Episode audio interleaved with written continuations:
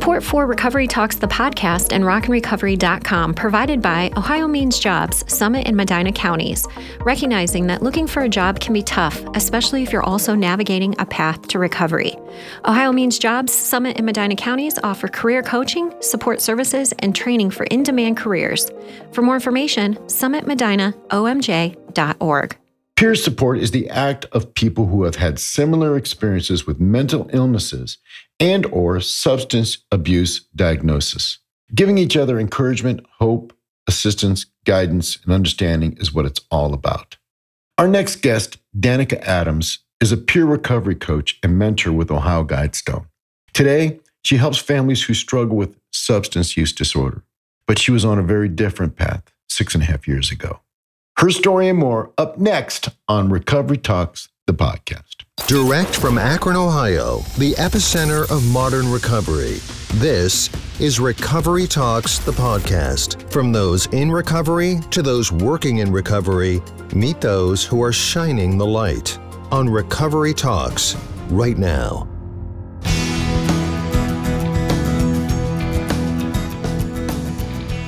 Welcome, everybody, to Recovery Talks, the podcast. I'm your host, Mark Lee Shannon, and today we have a very special guest. Her name is Danica Adams. Danica is a peer recovery coach and a mentor with Ohio Guidestone. And her gig is she helps families who struggle with substance use disorder. And uh, she's got a pretty cool story. But you know what? Six and a half years ago, it wasn't really quite the same story, was it? And, you know, before we get started, let's just say hello to Danica. Hi, Danica. How are you doing? Good. Hi, Mark. How are you? I'm so good to see you again. You know, I should tell our listeners that um, we became acquainted when I took the o- Ohio Peer Recovery Supporter training, and Danica was my uh, training facilitator. Is that right? Do I call it training facilitator? Is that how I say, or yes. or what was your title? The trainer trainer? Yeah, is that what it was? Yeah, facilitator. You know, I got a chance to research Danica's story a little bit before this podcast, and I spoke to her and I said that I had no idea she had been through what the things she had been through. Because when we when we did this the training it was it was so professional and it was all here's the training and here's what you need to do. But I had no idea about your story. So why don't we start at the beginning of the beginning? Danica why don't you tell us a little bit about your story and you know how you got to this place where we're having a podcast about recovery but it wasn't always that story, especially six and a half years ago. Why don't you tell our listeners a little bit about that? I will start from the very beginning. Um, I was a survivor of childhood trauma, extensive childhood trauma. My sister was sick. Um, she got sick when she was 11 with brain cancer. Um, she died when I was 14. I grew up in downtown Zanesville, right off 7th Street. Um, didn't really have that much supervision. Um, and so I was able to kind of do a lot of things, seen a lot of things. I was exposed early to a lot of uh, different things. I moved a lot. I went to a lot of different schools um, due to my sister being ill. I just wanted an escape. And so I got pregnant with my son when I was 14 years old, and um, I became a teen mom. Me and my son's father were very happy together at that point. Um, and, you know, we thought we had it all figured out it wasn't long after that that we really got addicted. Um, we had already been smoking cigarettes and smoking weed and, and drinking, at least on the weekends. Um, and that became a more regular habit. And then eventually we, we got into to harder substances. Um, so when I was 17, I, um, I got arrested for a couple of different charges assault um, with a weapon, fleeing the scene, a couple of different things. Um, and that's when I went to jail um, and was facing felony charges for the first time at 17 years old. I got int- involved with children's services, um, introduced to probation, um, was told to, to go get a drug and alcohol assessment. I was told to go to AA, and I literally thought they wanted me to get insurance. Um, and so I thought that was easy and it was not.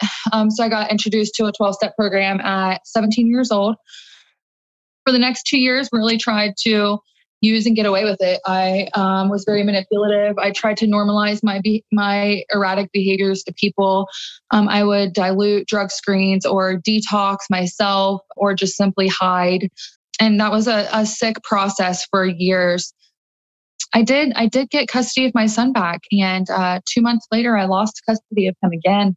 My parents did get custody of my son. It, I just spiraled from there. My my addiction took me to a lot of really dark places. Um, I was a, a survivor of um, domestic violence. Um, I had multiple incarcerations, multiple overdoses, multiple treatment centers. I was uh, experienced homelessness. I'm a survivor of human trafficking and and prostitution none of that got me sober. There were years of uh, trauma that I created for my family, and and none of that got me sober. I'll be honest with you. What what got me sober is I was in a treatment center, and I was like 12 days from graduation, time to getting ready to go home. I was starting to get better. That that last time when I was getting sober, then I was um, mentally, physically, emotionally, and spiritually dead physically it was really bad i could not look you in the eye i could not make a sentence i i could not function as a human being. Um, and so I started getting better. I had about four months sober and um, I started getting better. And I was getting ready to graduate and go home and, and I relapsed. I went to jail sober and I never done that before. Um, I never went to jail sober. I never thought I was going to go to prison. I uh, and I did this time, and I thought that I would never see my parents or my son ever again.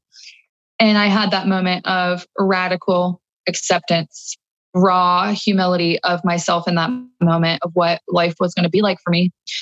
And I knew I was done. I knew that there was nothing I could do. And I'll be honest with you, Mark. Um, you know, if they would have let me out of jail the next day, I would have relapsed again.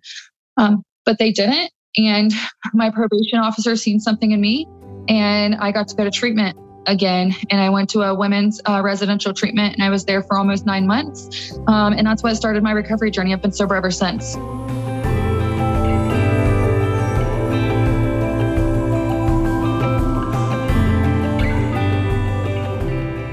You know nine months in treatment i mean i think that's that's the number i hear a lot of people talk about is is you know it's it's not a few months it's enough time to really get your brain to start working again. And also, as you know, get over that realization when you finally get sober of what did I do?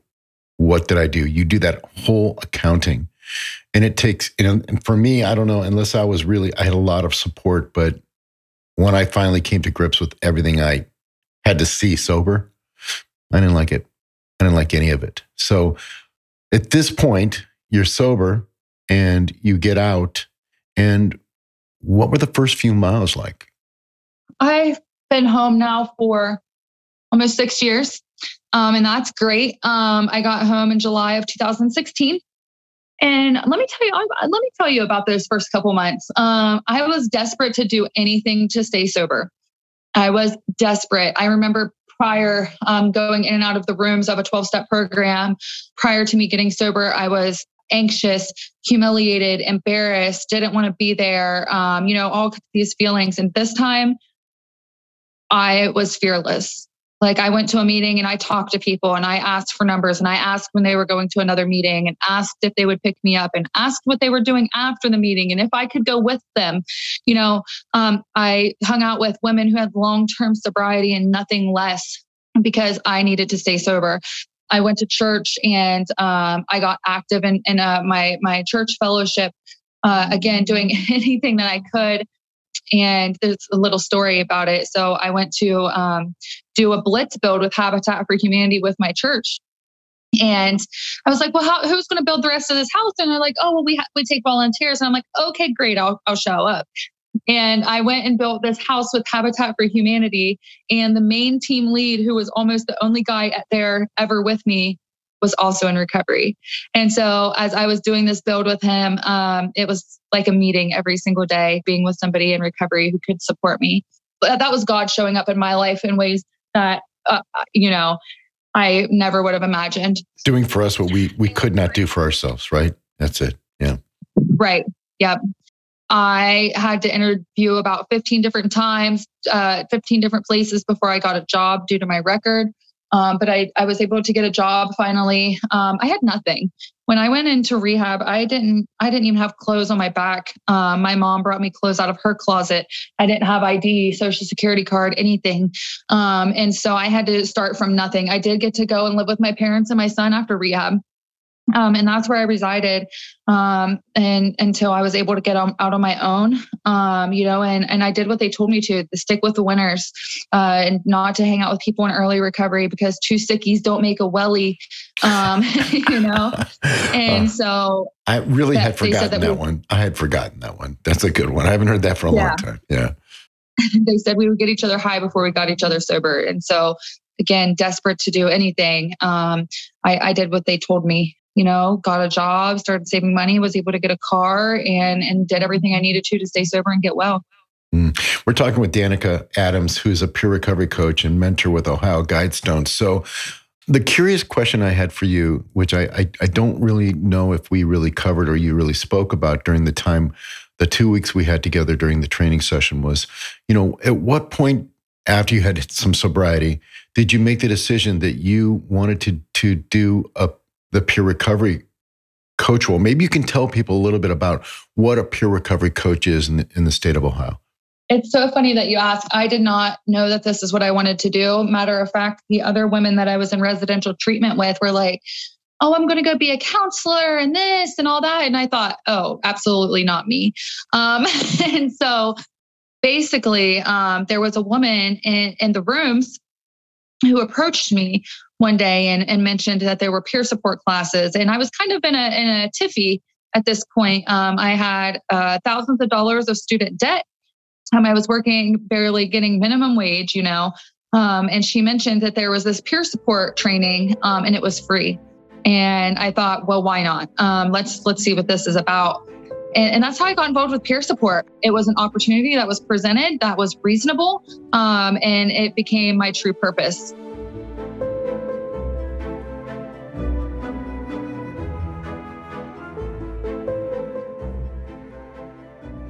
Just for our listeners, I want to go back to the training manual, my participant guide for the Ohio Peer Recovery Supporter Training Manual. And I just read, want to read real quickly just a definition of what peer recovery support is. And it says here the peer support is the act of people who have had similar experiences with mental illnesses and or substance use diagnosis, giving each other encouragement, hope, assistance, guidance, and understanding that aids in recovery. Peer support work can be done anytime, anywhere when two or more peers are in a mutually supportive relationship. Also, it says a peer recovery supporter is a person with a lived experience of a serious life challenge who helps others on their recovery journey. A peer recovery supporter is a person who has experienced a substance use disorder and or a psychiatric condition that and has progressed on his or her path to recovery and has acquired the knowledge and skills to help others with their day to day experiences and their own recovery journeys. And I go right over to the very first day, the very first thing, the very first note I made in my journal. It was, What is peer recovery support? And the number one goal was to instill hope, right? Because I don't know about you, but for me, I was a pretty hopeless case.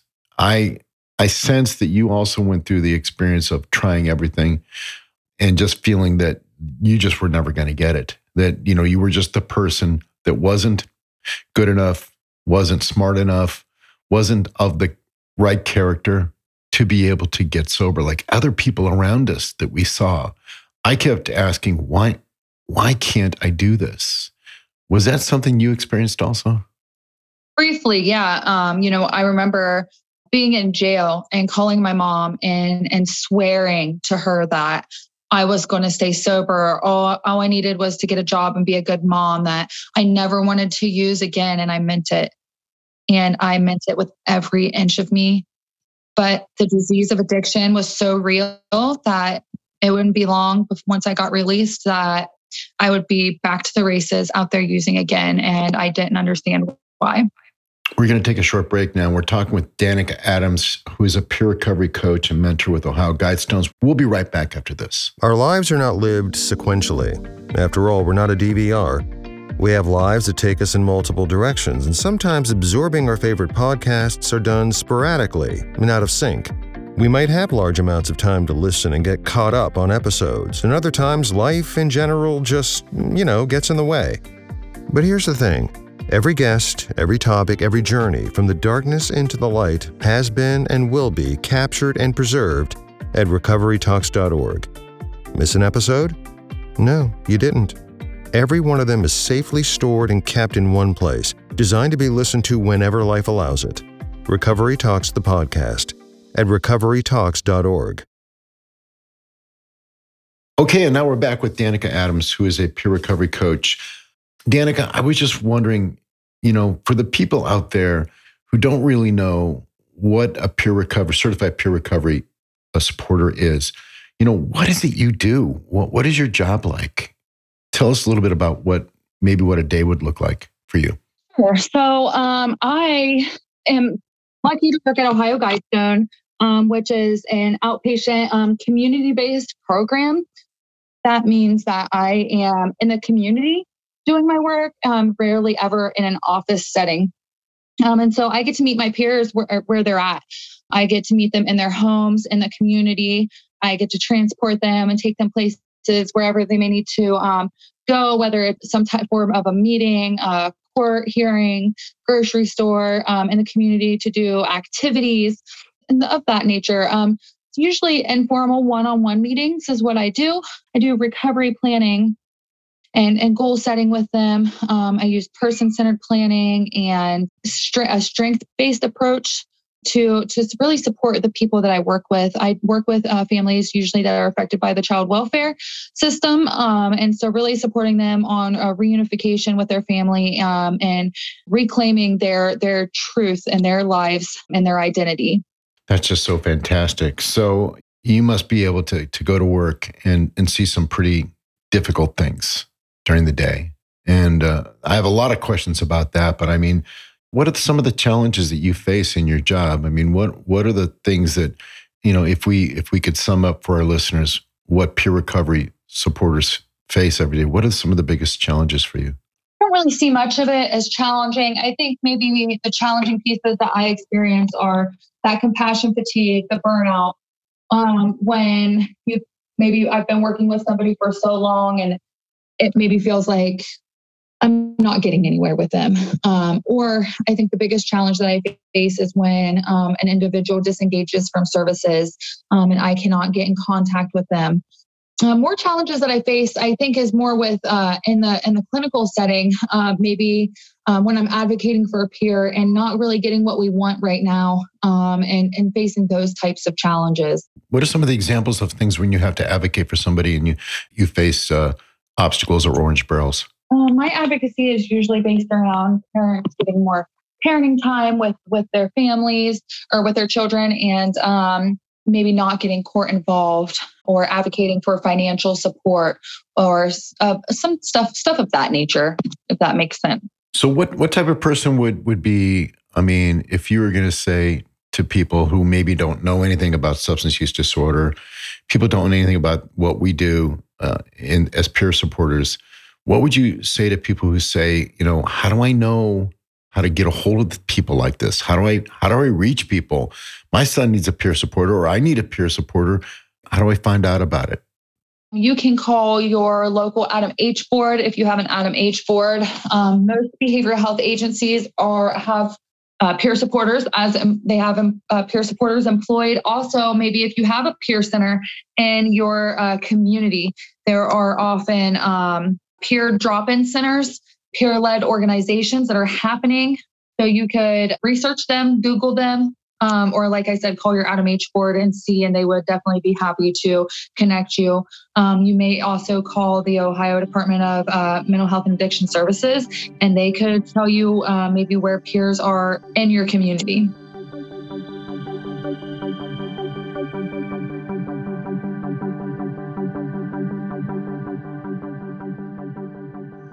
Know, I got to tell you, one of the things I hear from people who work and employ peer supporters is that, you know, it's it's tough to find, it's tough to keep peer supporters, and I think you touched a little bit on on what that is. And you know, Danica, I don't do anything like what you do. I work as a volunteer in a couple different places, and I, I, I come home some days, and I'm like, you know, don't talk to me. I just I encountered, you know, either difficulties or people that really needed help, or people's cases are just so so tragic that it just breaks your heart. I can't imagine how you you do this every day. I mean, how do you get up every day and do this? How do you do this? Well, that's a good question as well.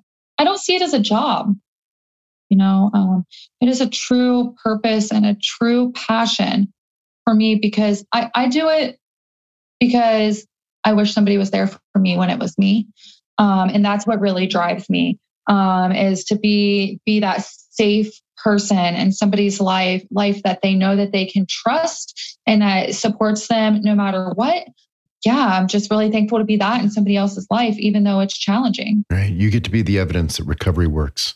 I think that's what really keeps a lot of the peer supporters going is when you get out there and you can you can self-identify as a person in successful long-term recovery like look you know it wasn't easy it's not easy but it does happen. And you know what? Guess what? You're looking at one.